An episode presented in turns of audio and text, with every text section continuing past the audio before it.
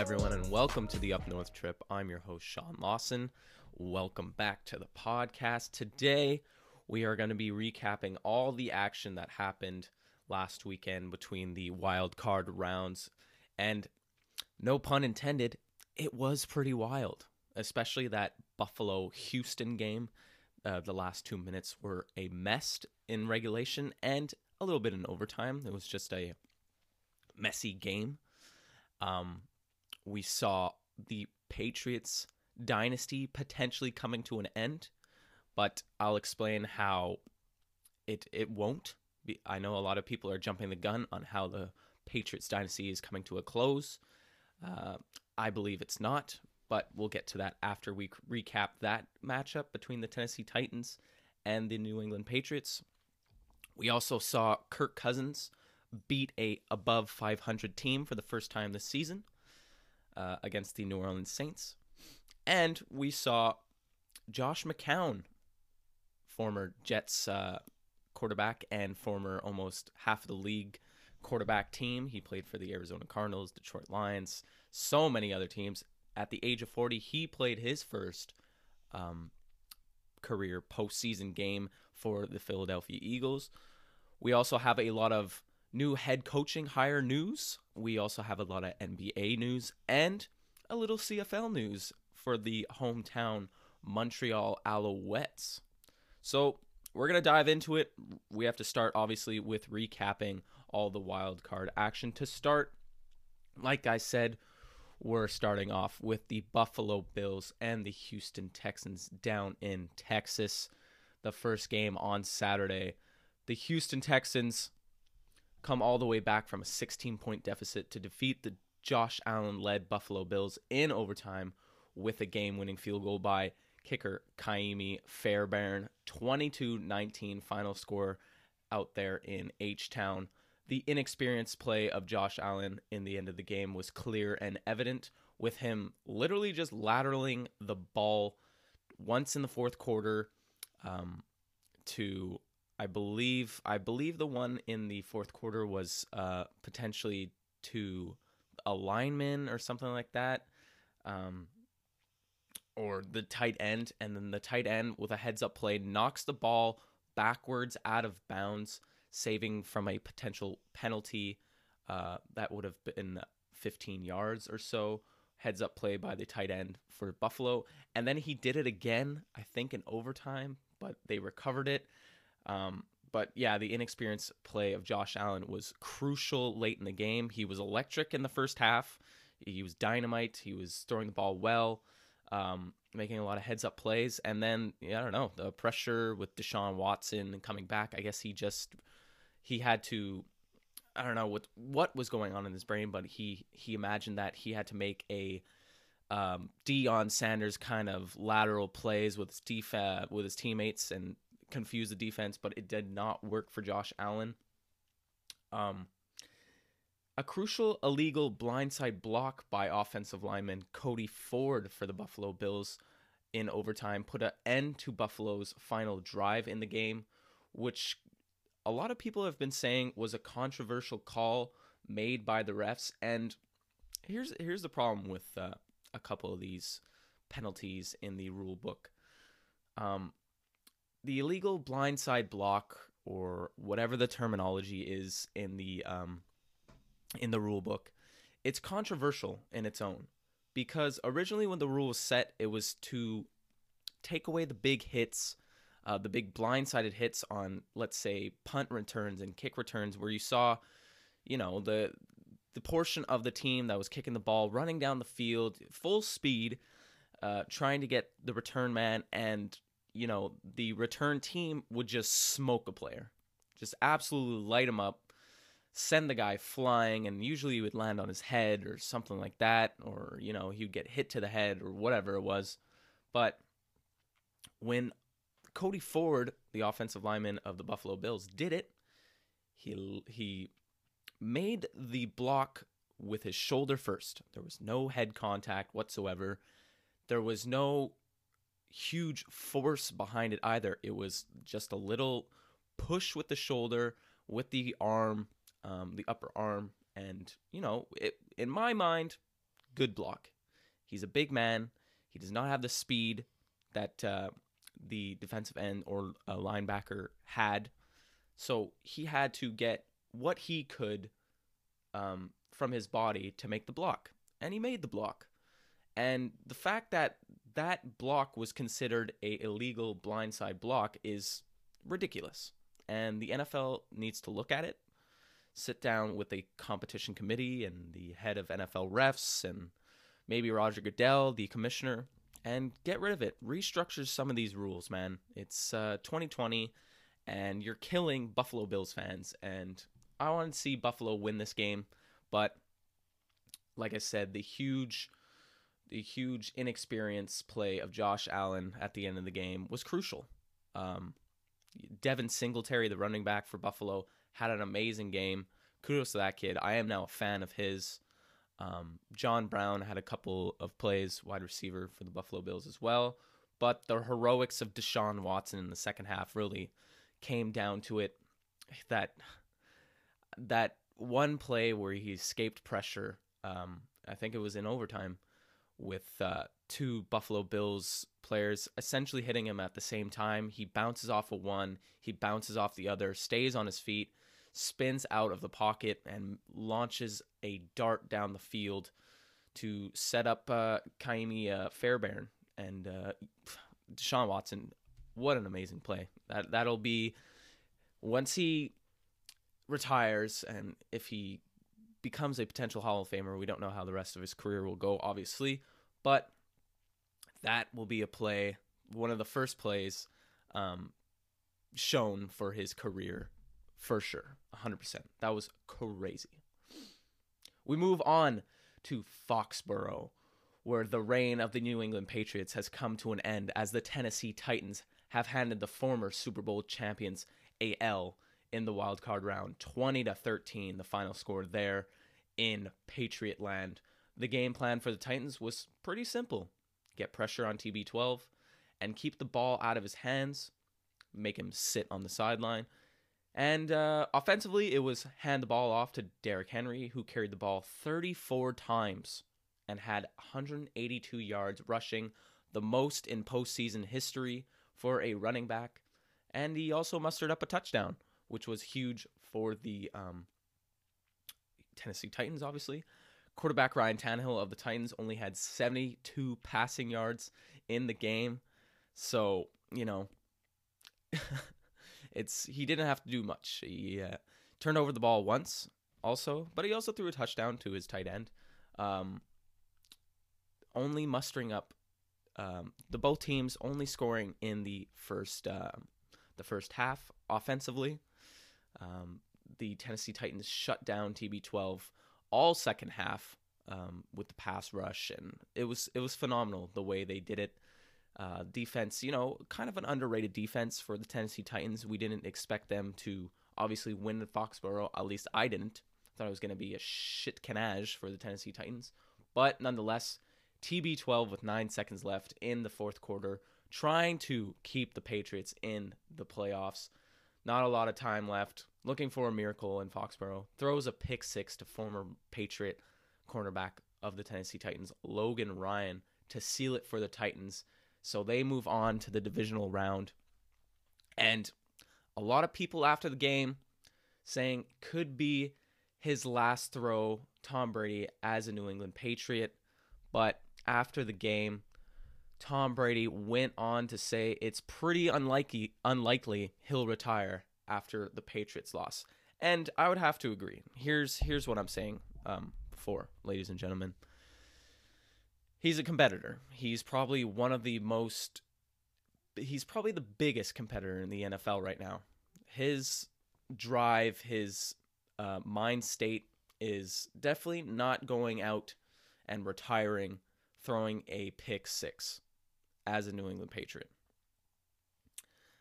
Definitely not. That there's no way Tom Brady's going to sit down this offseason and be like, "Hey, you know what? I'm going to retire. I felt like I gave it all last season." No, he didn't. His defense was the only reason he he went 12 and 4. Um, to be completely honest, the running game was eh. You know, Sony Michel, James White, meh. Rex Burkhead, meh. The wide receiver club was god awful. Um, N'Keal Harry, obviously a rookie. You know, we don't know what he's going to turn into. He had an okay season. Julian Edelman banged up the whole season rib, shoulder. Um, he was dealing with something else, maybe a hamstring or something. No Gronk. You had to rely on the ancient Ben Watson from New Orleans. Um, they had Antonio Brown for one game uh, against Miami, as we all know, and then he went loco, and now he's putting out rap music like a fucking clown.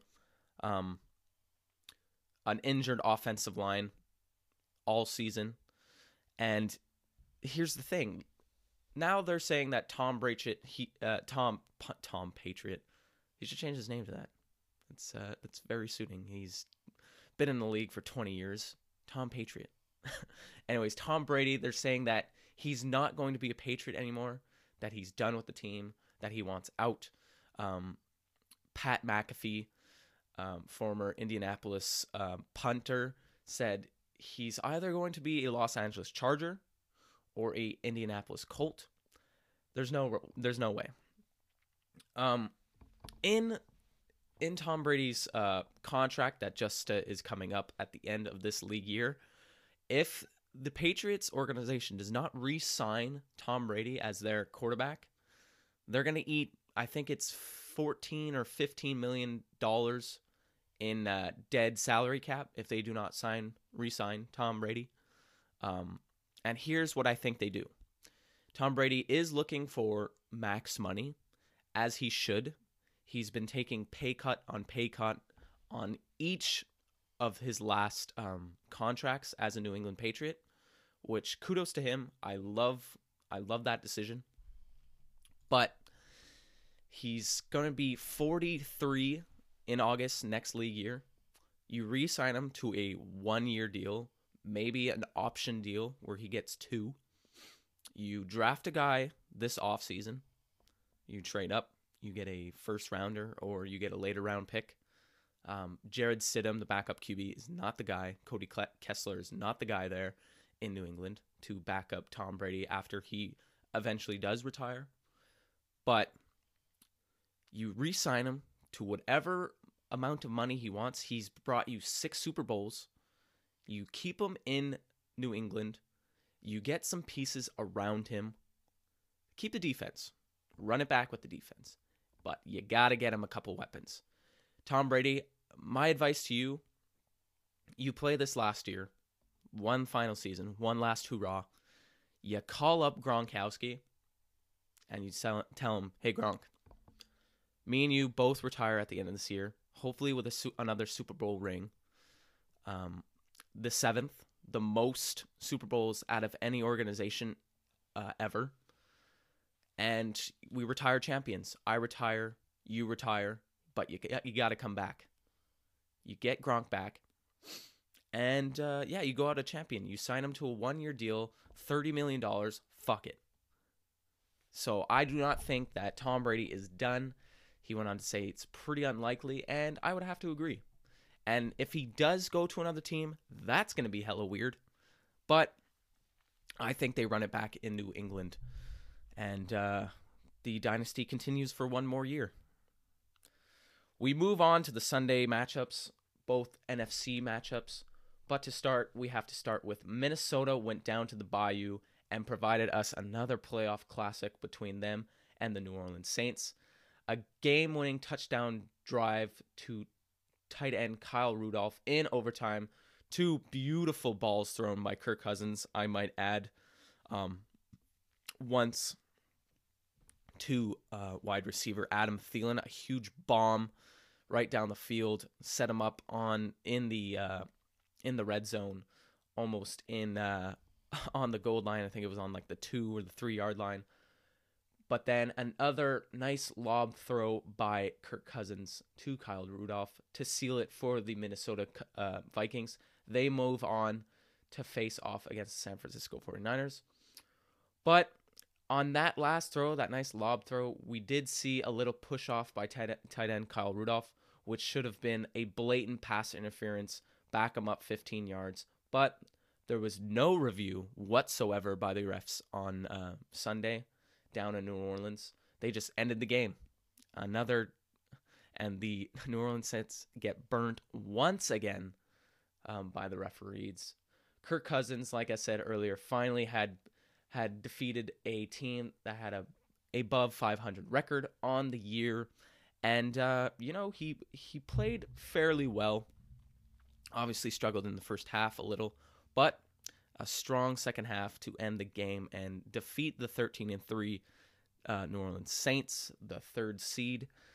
And uh, we got to see at the end of the game um, Kirk Cousins in the locker room with all of his teammates screaming, You like that? once again. And um, sorry if that was a little loud, folks, but it was uh, hilarious. I love that he said it again. And uh, he moves on to the divisional round for the. Uh, for the Minnesota Vikings, and it's great. It's it's great to see um, Kirk Cousins. You know, he's been abysmal all year in prime time, um, especially in the playoffs too. I think he made it once with the Washington Redskins, but uh, however, had to take a sip of coffee there um, to wake my ass up. But Kirk Cousins moving on to the next round is finally good. That's what the the organization for the Vikings wanted. They wanted Kirk Cousins to come in with that good defe- uh, offensive weapons that he's surrounded by, um, the good defense that he has also been provided from the team, and that's what the $84 million guaranteed contract, that's what the Minnesota Vikings wanted from Kirk Cousins, and let's see if he could do it again. Um, but we'll have to wait and see this weekend. We move on to the last wild card game, which was between the Seattle Seahawks traveling to Lincoln Financial Field to face off against the Philadelphia Eagles.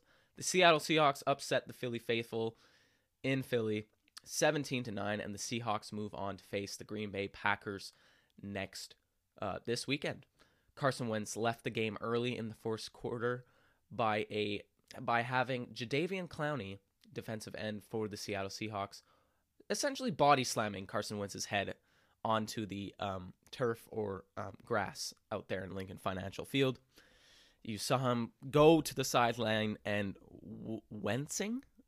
Oh, sorry, sorry. Uh, wincing in pain. Um, you could tell uh, when he was looking at the last drive on the um, Microsoft Surface handheld that he was not right.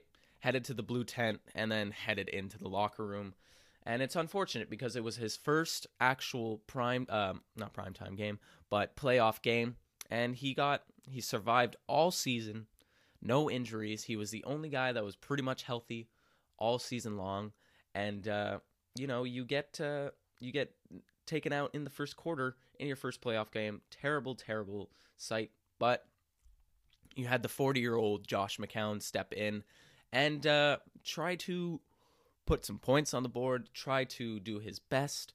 Um, but the um, age caught up to him, the uh, lack of mobility um, caught up to him, and uh, you know, just a lot of pressure for Josh McCown um, to try and send the Philly faithful into the next round. But that was not the case.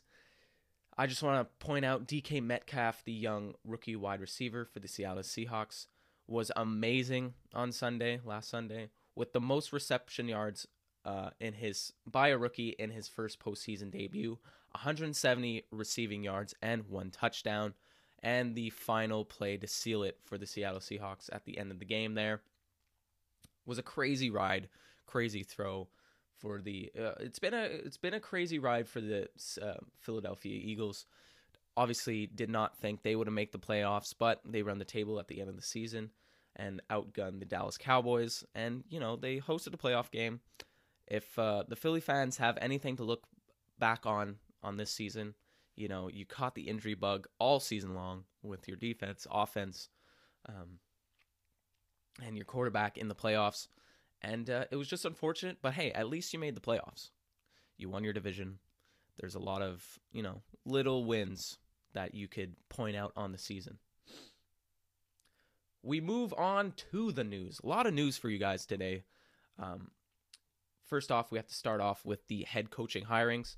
um, of earlier this week. The Dallas Cowboys fire head coach Jason Garrett and strike first in the new head coaching hires by landing former head coach of the Green Bay Packers, Mike McCarthy, to a five year deal with um, uh, a year salary that will probably eclipse more than $5 million a year for Mike McCarthy. I, I like the hire. You know, the the only problem that the Dallas Cowboys have was coaching. Jason Garrett was not the guy. He's the clapper. He I, I imagine him in team meetings or when he goes up to Jerry Jones and talks to him that he's just a yes man.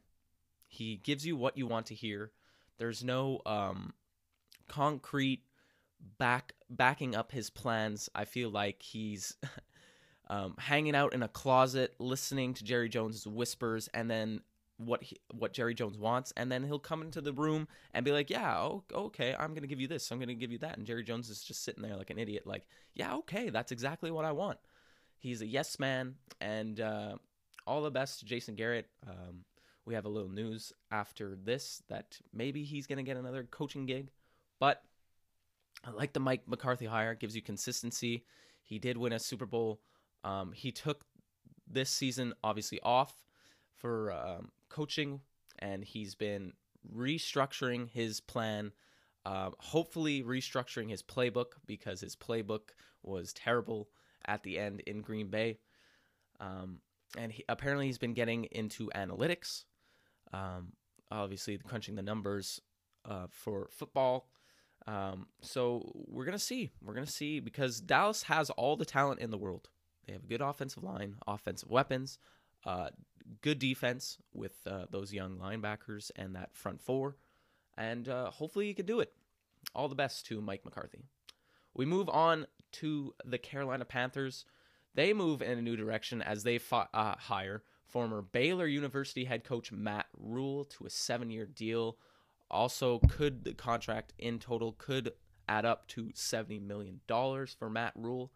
Um, very successful university head coach. He was the um, Temple University head coach. He turned that um, club around, went into winning ways, got hired by Baylor, turned that um, college program around, and uh, very successful last uh, this year for Matt Rhule with Baylor. And hopefully, he can turn the Carolina Panthers around in a very tough NFC South division. So, all the best to Matt Rhule out there in Carolina. I know my cousins, uh, Panthers fans, they'll be happy about the new head coaching hire. But we move on to the New York, the Big Apple. The New York Giants also grab a new head coach, hiring former New England Patriots special teams coach Joe Judge to save their team and get them back on track. Also, the G Men, the New York football giants, also inquiring on trying to hire former head coach, Cowboys head coach Jason Garrett as their offensive coordinator. Jason Garrett, a former um, quarterback for the Dallas Cowboys, and also a former quarterback for the New York Football Giants. So we'll see if uh, the Cowboys will let Garrett go to um, NFC East rival New York Giants, as Jason Garrett is still technically under contract. So we'll see. We move on to the NBA. Detroit Pistons star Blake Griffin will undergo season ending knee surgery. Very unfortunate news for the Detroit Pistons as they were the eighth seed last year in the playoffs. Um, and they lose their star, their best player for the Detroit Pistons. I like Blake Griffin. Unfortunate news out there for Detroit and Blake. Last night, we also saw Jimmy Butler.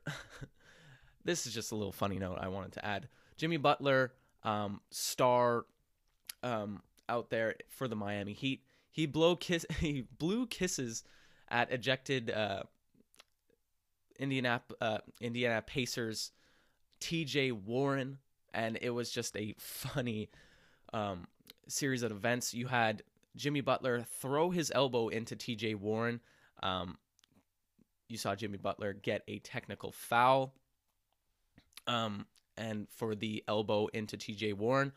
But TJ Warren was feeling some type of way, went up to Jimmy Butler, talking a bunch of trash, tell him to come here and uh, I don't know what he was saying verbally, but he got a double technical and then got ejected.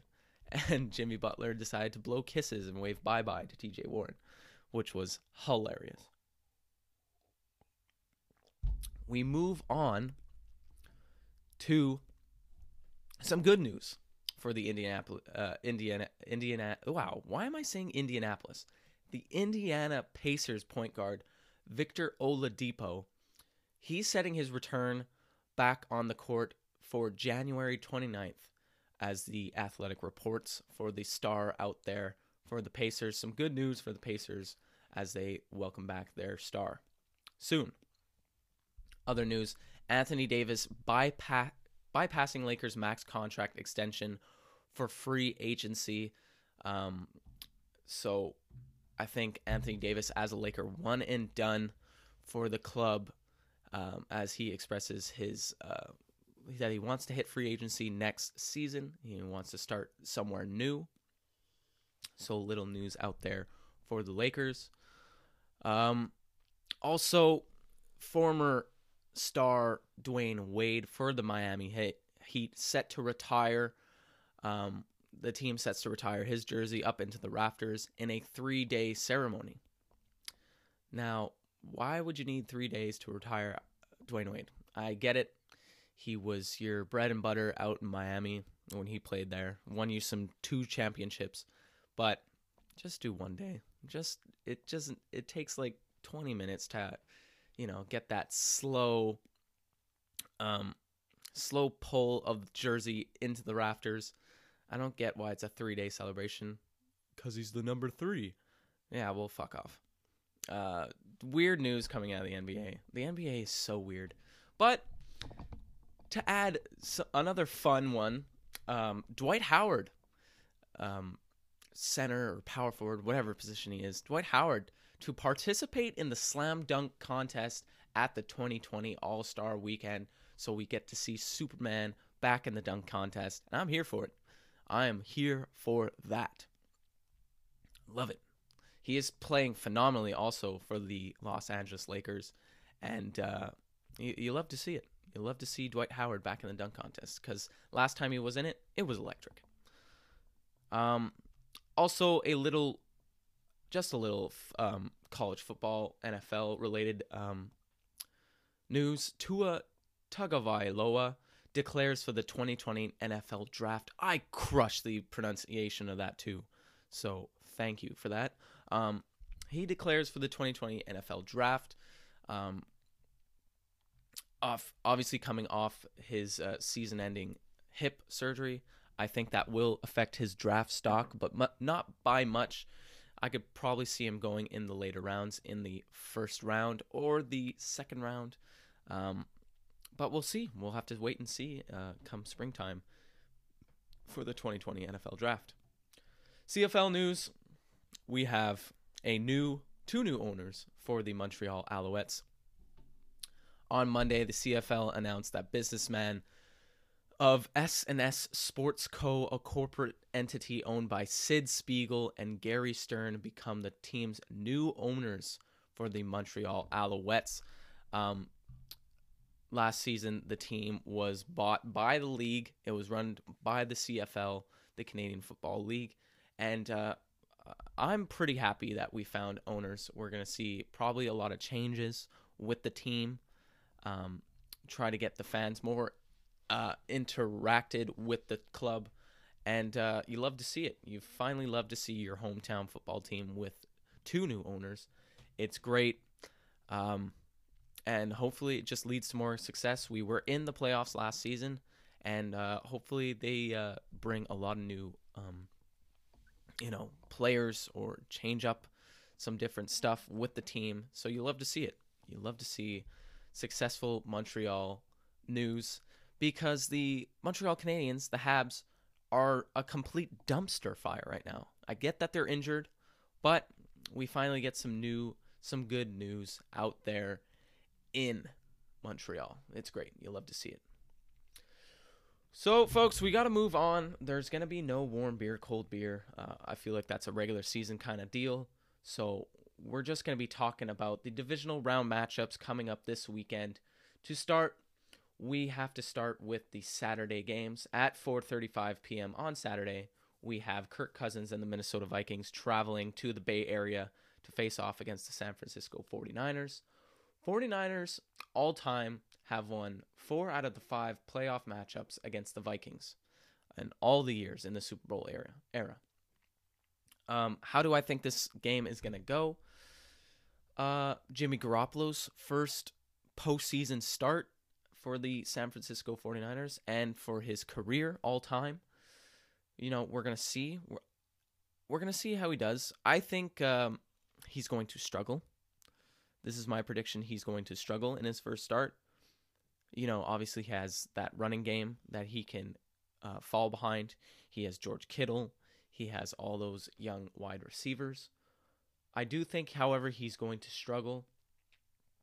Um, also, Kirk Cousins is going to have a tough day as he has to deal with San Francisco 49ers uh, front four on defense uh, Arik Armstead, uh, CJ Wilson, Nick Bosa, all those guys. It's going to bring a lot of pressure to Kirk Cousins with a offensive line that is not that uh, good, in my opinion.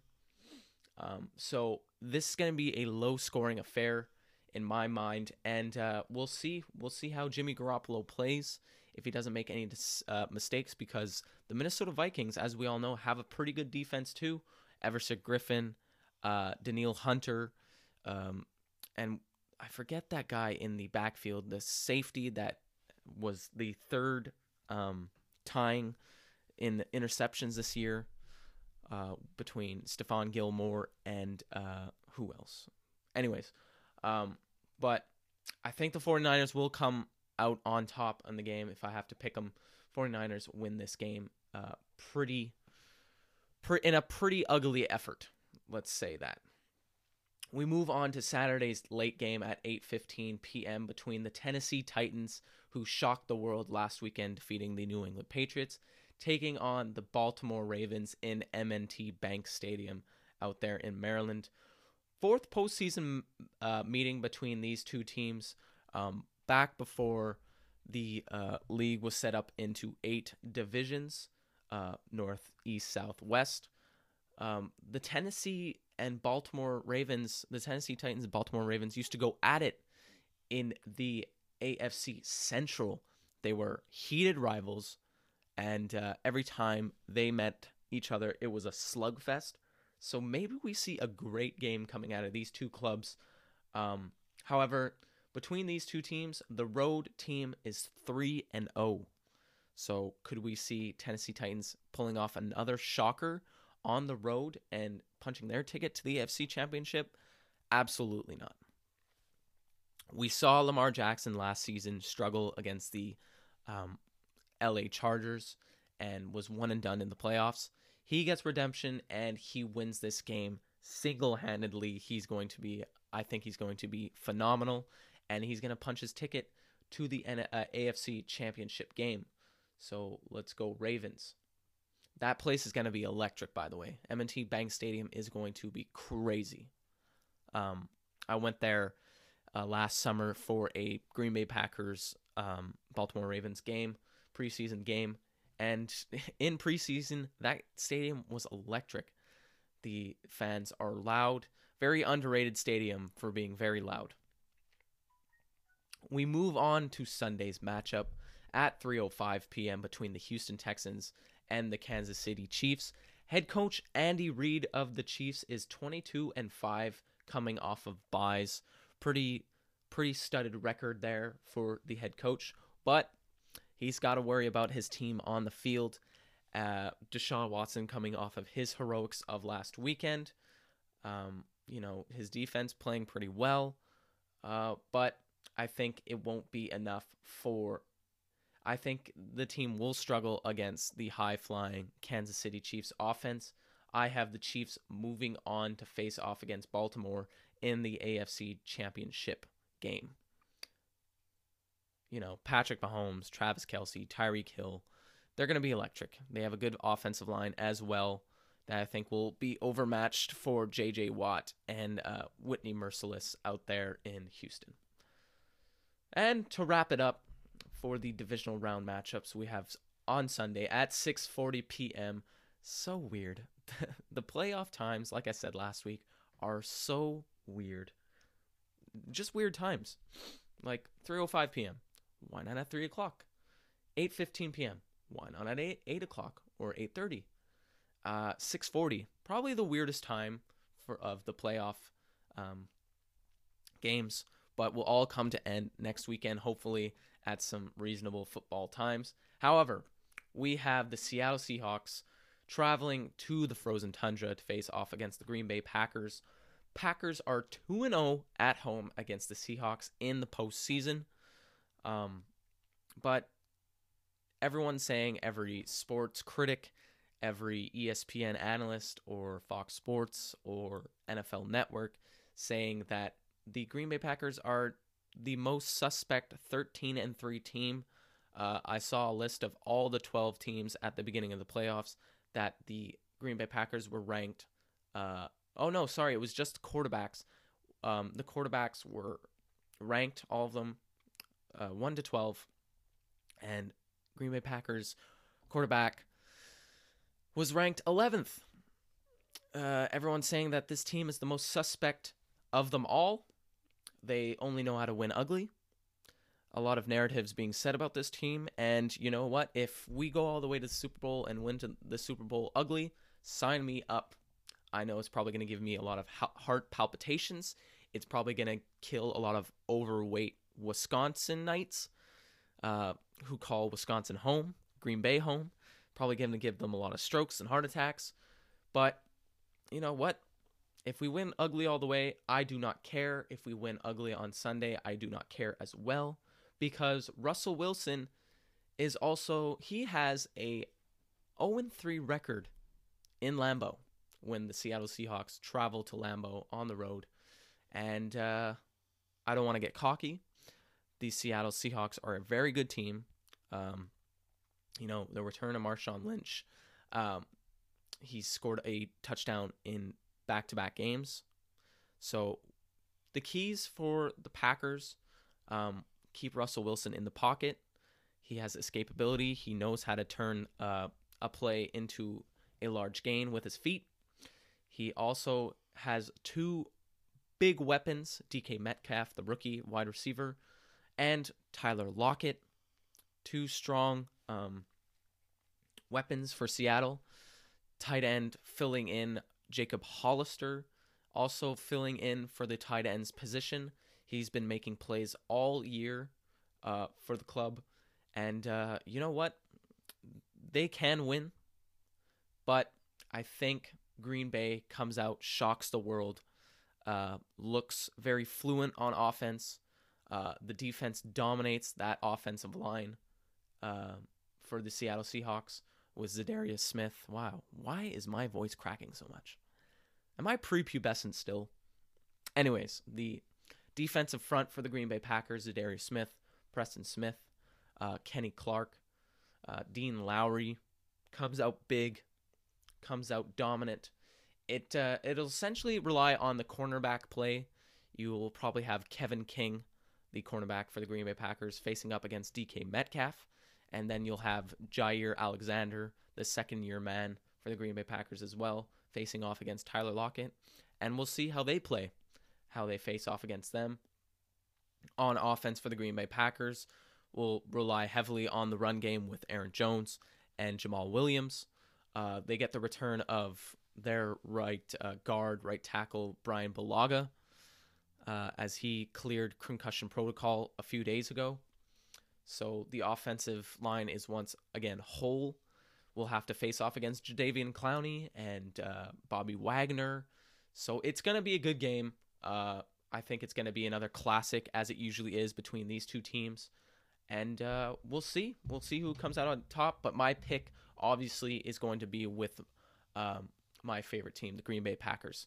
Let's go. Go, Pack, go. And that's going to do it for all the divi- uh, divisional matchups on Saturday and Sunday on the weekend. And we'll see. We'll see uh, everyone next week to talk about it. Hopefully, a little earlier in the week. I had a lot of stuff to be done. And uh, once again, I appreciate you guys tuning in every week, showing me love, showing uh, the podcast support, and sharing it, and uh, telling your friends about it. So I appreciate you guys. And uh, once again, peace out. Love y'all. And uh, see you next week.